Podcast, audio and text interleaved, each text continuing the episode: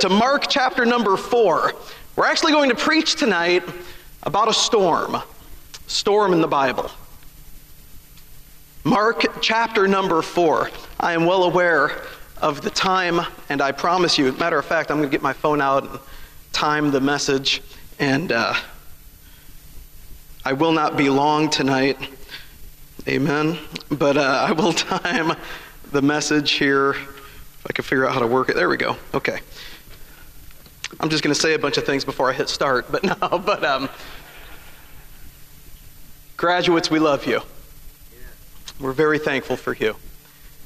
You've been a tremendous part of our school, a tremendous part of my life. And I could say that I've prayed for each and every one of you, no doubt, by name, many times. And we love you, and we believe in you. We believe that God has something for you that is wonderful. And I would echo the words of Pastor Wilkerson. What's going to matter is when you stand before God. It's a great thing to stand on a graduation stage and to a platform and to receive a diploma. One of these days, a much larger stage than this will be in front of you. You'll stand before the throne of God, and I hope that he could say to you, well done, thou good and faithful servant. And by the way, church, I hope he could say that to all of us. Yeah. That's my heart's desire, to hear that from the Lord Jesus. Would you stand with me, please, in Mark chapter number 4.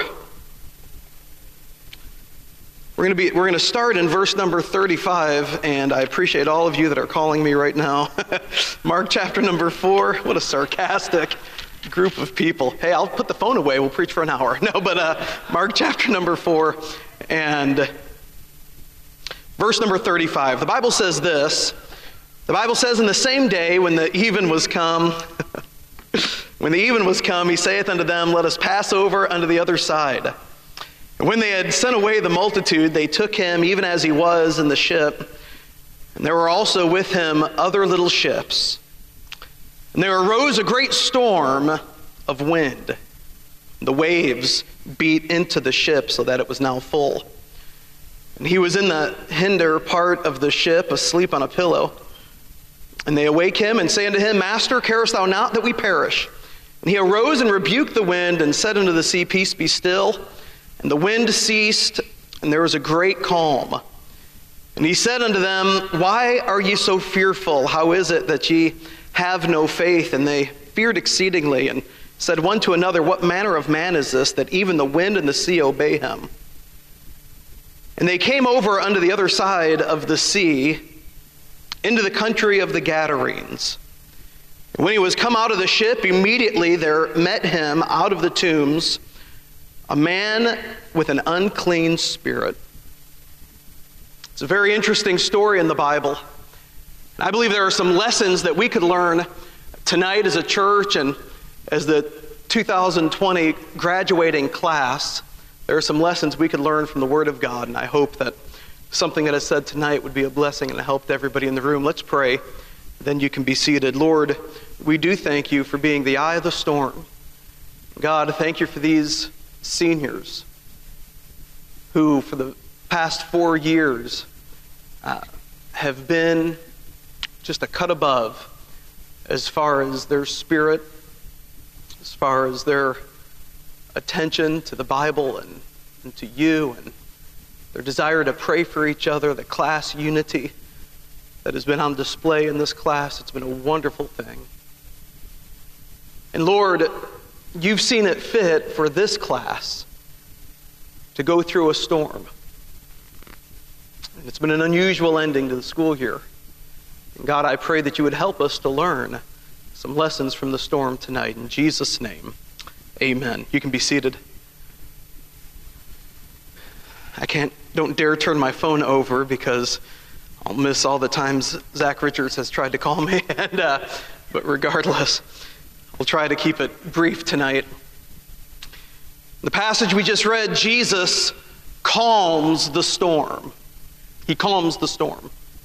And recently, my mind has been drawn to storms in the Bible.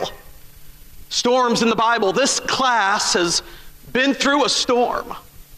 And I hate it for them. I know it's God's plan, but there's a part of me as a youth pastor, and I know, Brother Woosley, we've talked about this, and Pastor, I'm sure you feel the same way.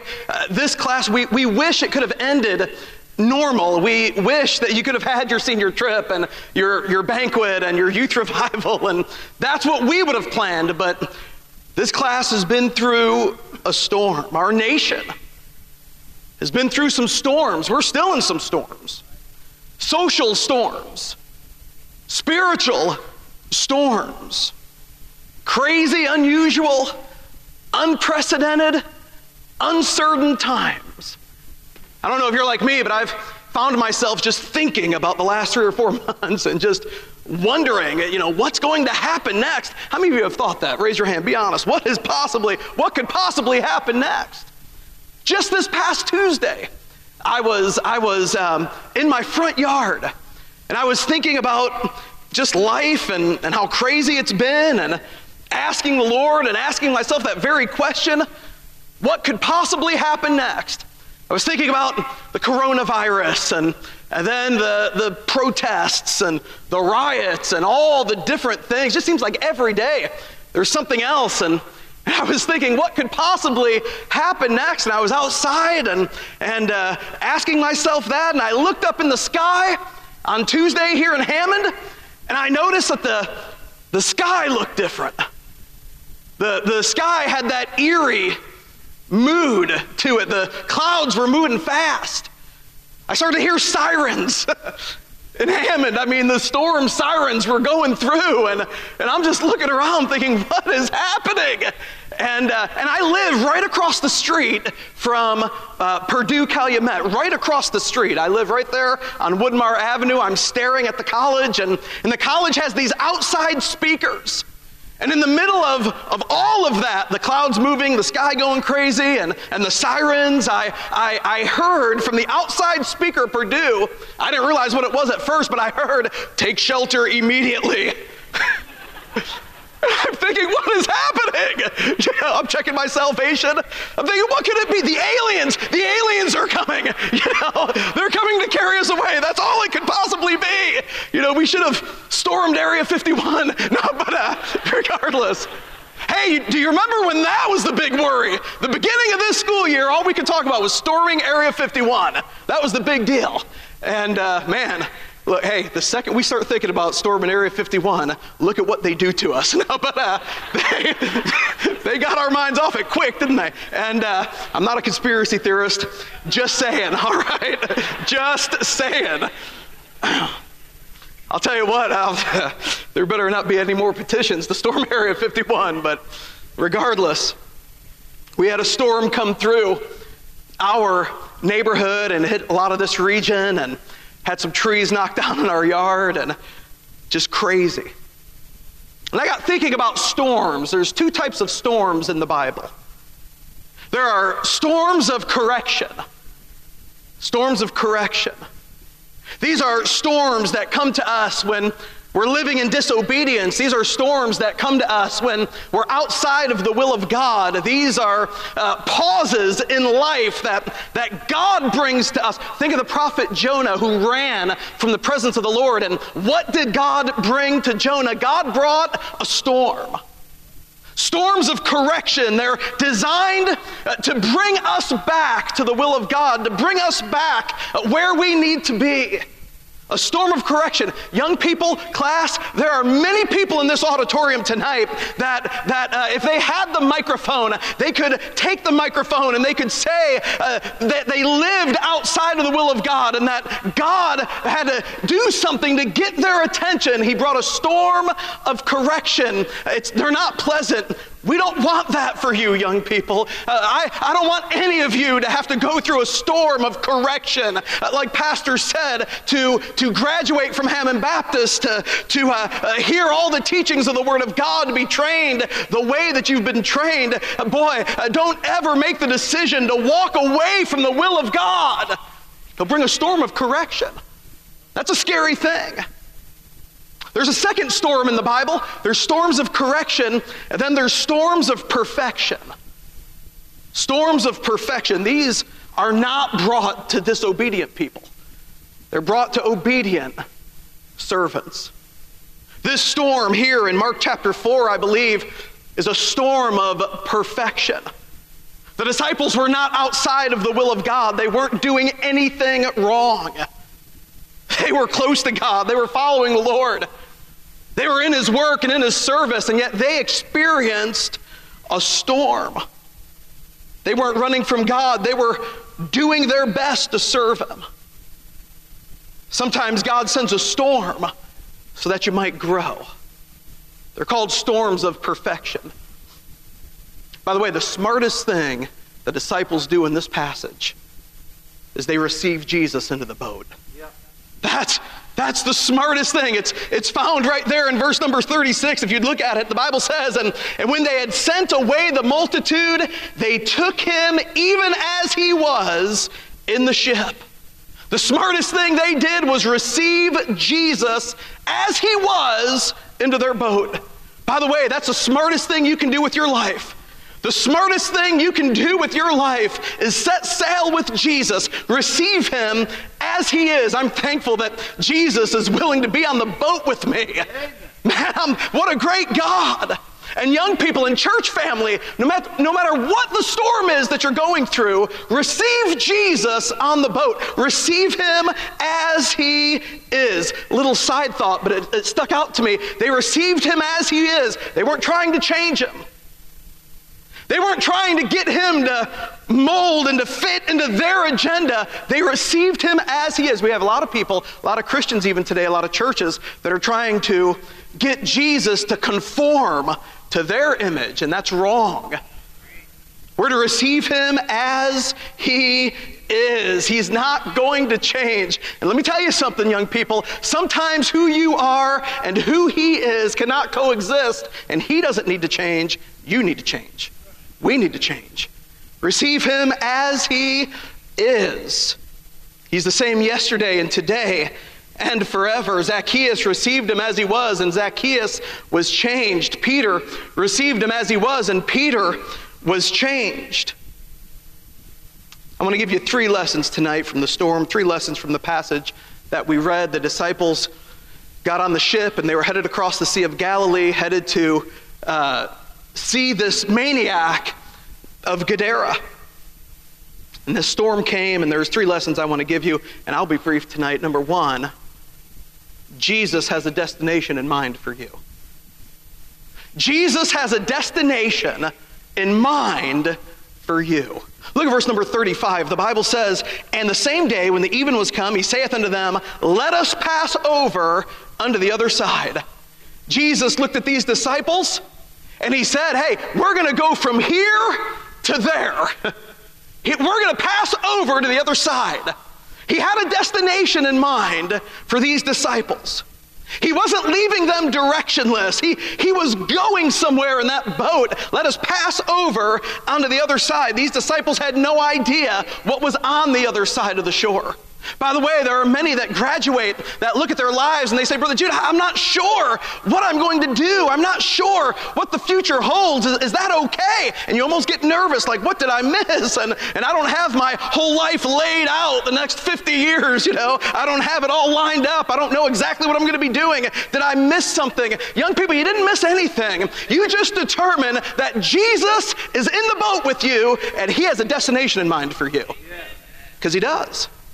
These disciples had no idea what was on the other side. They had no idea that they were about to witness one of the hardest cases. The maniac of Gadara gets saved.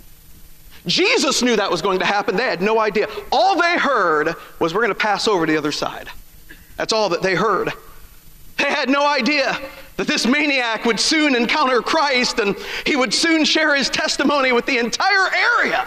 Many would get saved. All they knew was that he said they were going to the other side. They didn't realize the miracle they were about to witness. They didn't realize that they were about to see the power of God on display in a man's life. They had no idea. All they knew was Jesus said, we're going to go to the other side. And they received him as he was. I remember getting saved and surrendering my life to Jesus. And really surrendering my life. You know, we say that. I do whatever God wants me to do. Almost like it's some small thing. I'm going to do whatever God wants me to do. Whatever God wants you to do is a big thing. But I remember getting saved and surrendering my life to Jesus, and I had no idea what the future held. I had no idea. Got saved there in Blue Island, Illinois, 127th and Western Avenue.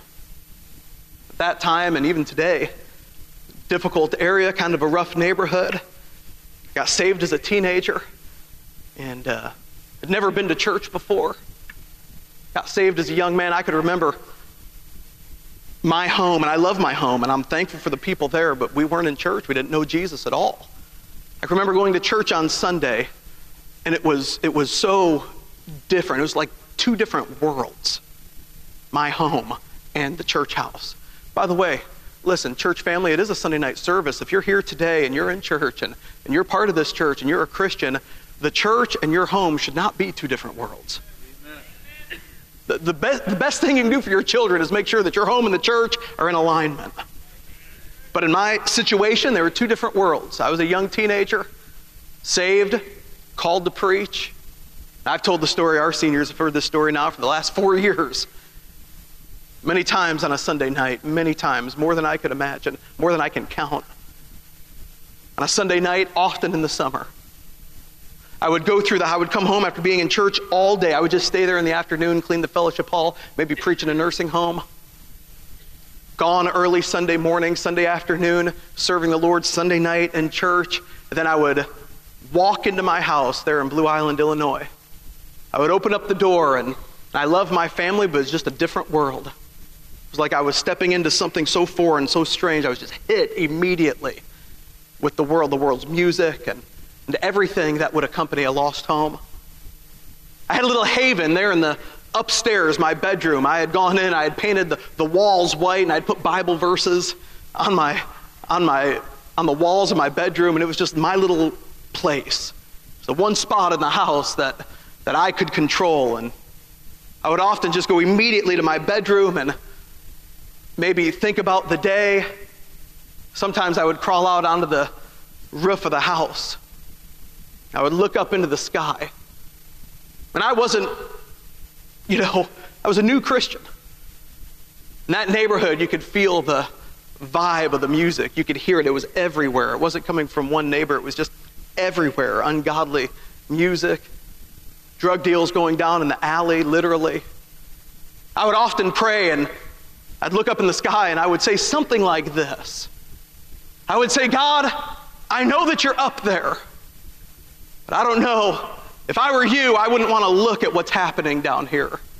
If I were you, I wouldn't want to hear what's happening down here. And I would pray this. I would say, but God, if you're up there, and if you are looking, and if you are listening, would you please use me someday?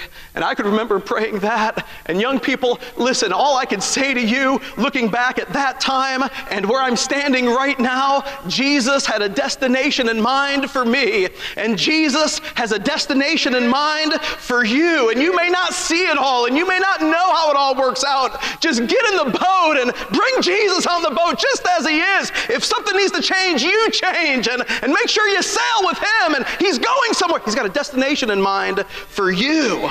Every time I preach, I think to myself, I'm amazed that God would use me. I'm amazed. I'm amazed that I'm preaching here tonight. It's staggering to me, but Jesus had a destination in mind. He had a destination in mind. Took me to West Virginia for 13 years. I never would have chosen to go to West Virginia. What kid on the south side of Chicago wants to go to West Virginia? Nobody. I didn't realize it was a state. I thought it was the western part of Virginia. I didn't even know that it was a real state. That's that public school education. No, but I didn't even know. West Virginia? What's down there? I got to be careful. I'm in the church, and I'm used to, my mind's in camp season, so I'm not going to say what I wanted to say right there, but West Virginia. Talk like this. How you doing, Brother Judah? I'm doing fine. It's crazy. But, hey, 13 unbelievable years. the lessons learned, just getting in the boat with Jesus, realizing that he had a destination in mind and not trying to change his plan, but receiving him as he is. And then I came here 4 years ago. The plan of God. You know, it's funny, but there's a part of me. After being in West Virginia for 13 years, I didn't want to come back. Just a small part. I mean, but here I am, and I'm here, and I've been here for 4 years, and it's been incredible to meet friends on this platform, to be a part of your lives. It's been a privilege. And I look back, and I'm amazed, and I think to myself, God, thank you for having a destination in mind for me. And young people, God has a destination in mind for you. Graduate, Jesus has a destination in mind for you. I don't know what it is, but the best thing you can do is get in the boat with Jesus as he is and sail with Christ. Yeah. It's the best thing you can do. The Bible says where there is no vision, the people perish. And I understand the meaning of that verse, but if I could take it out of a context for a moment, listen, godly vision is not just seeing who you are, but it's seeing who you can become in the will of God. That's godly vision. And as I look at this graduating class, and I see who you are, man, you're unbelievable people. Unbelievable people. I'm thankful for who you are, but I have a vision for you. I have a vision for who you can become in the will of God. That's vision. Sail with Jesus. Graduate, I believe in you. God has placed you in this generation. God has you in our world right now. You've gone through Hammond Baptist. You're familiar with the Bible. You know how to win someone to Christ. God has a vision for you. Listen to me. This world needs Jesus.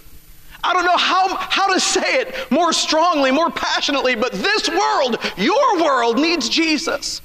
Take a look at the news. Take a look at what's going on in society. The answer is Christ, and God has placed you here.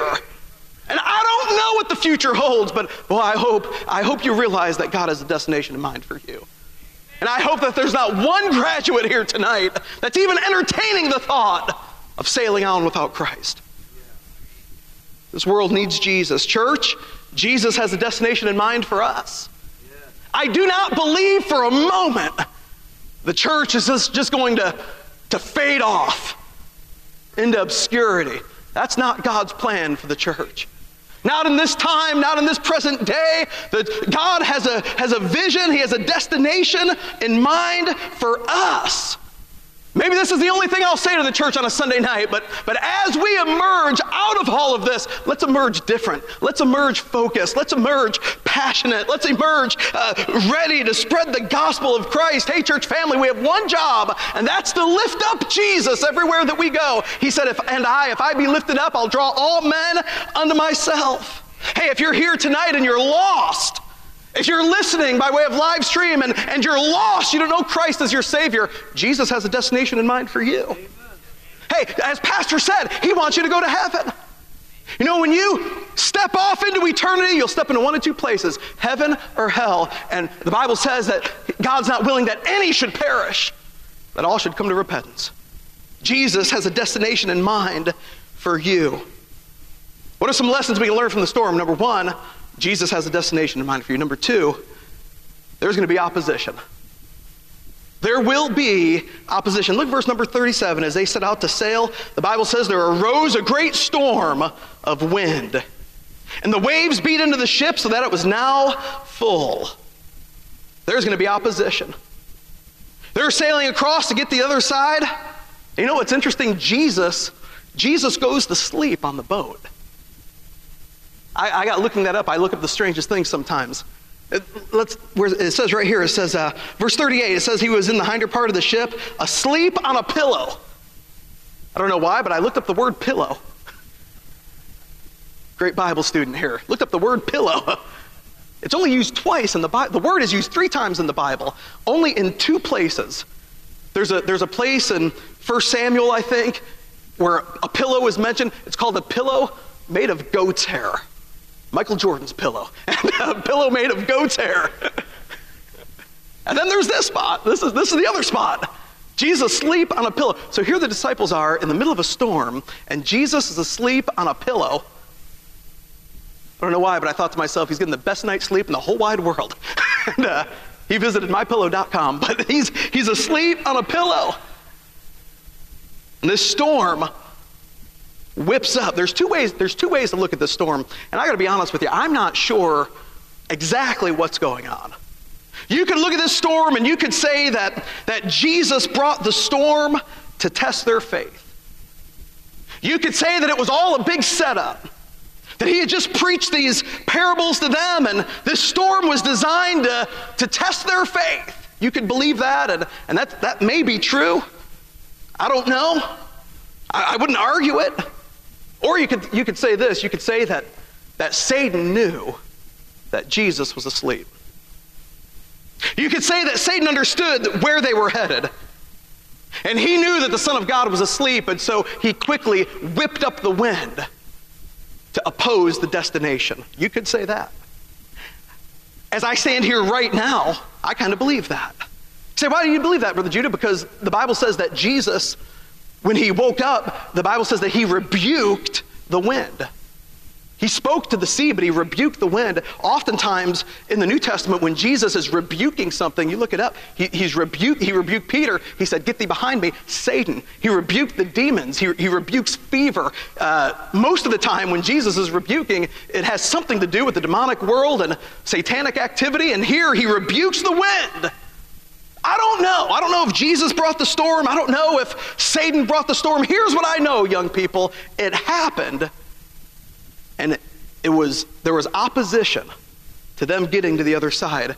And young people, there's going to be opposition as you try to live for God. That's going to happen. That is normal. You will not sail with Christ and the seas be calm all the time. There will be a storm, and these storms happen. There's going to be opposition, a great storm of wind.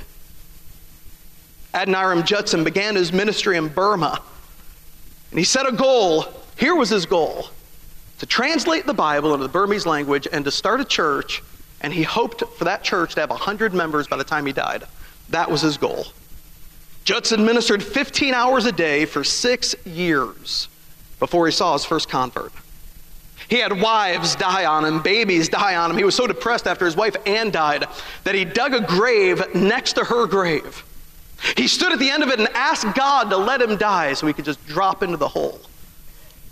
He spent 13 years in prison before his ministry really got off the ground. In prison, he was filled with doubt and depression, and he used that time to translate the Bible into the Burmese language, and at the time of his death, listen to this, he had established 100 churches with over 8,000 believers. Now, you can't look at that life and say that it was just smooth sailing. There were many times where I'm sure Judson thought in a prison cell, man, what is going on? And just like these disciples, care us thou not that we perish, we have this storm. Yet, it was through opposition that he saw the will of God accomplished. And young people, Jesus has a destination in mind for you. There will be opposition. And that brings me to the last and final point. We'll be done. If I could say one thing to you tonight, for you to just remember, it's this: Jesus can be trusted in the storms of life. You and church family, you can trust God in the storms of life.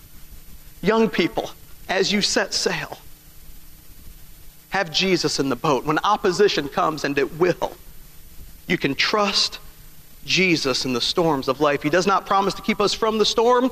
He promises to be with us in the storm. He'll take us through the storm.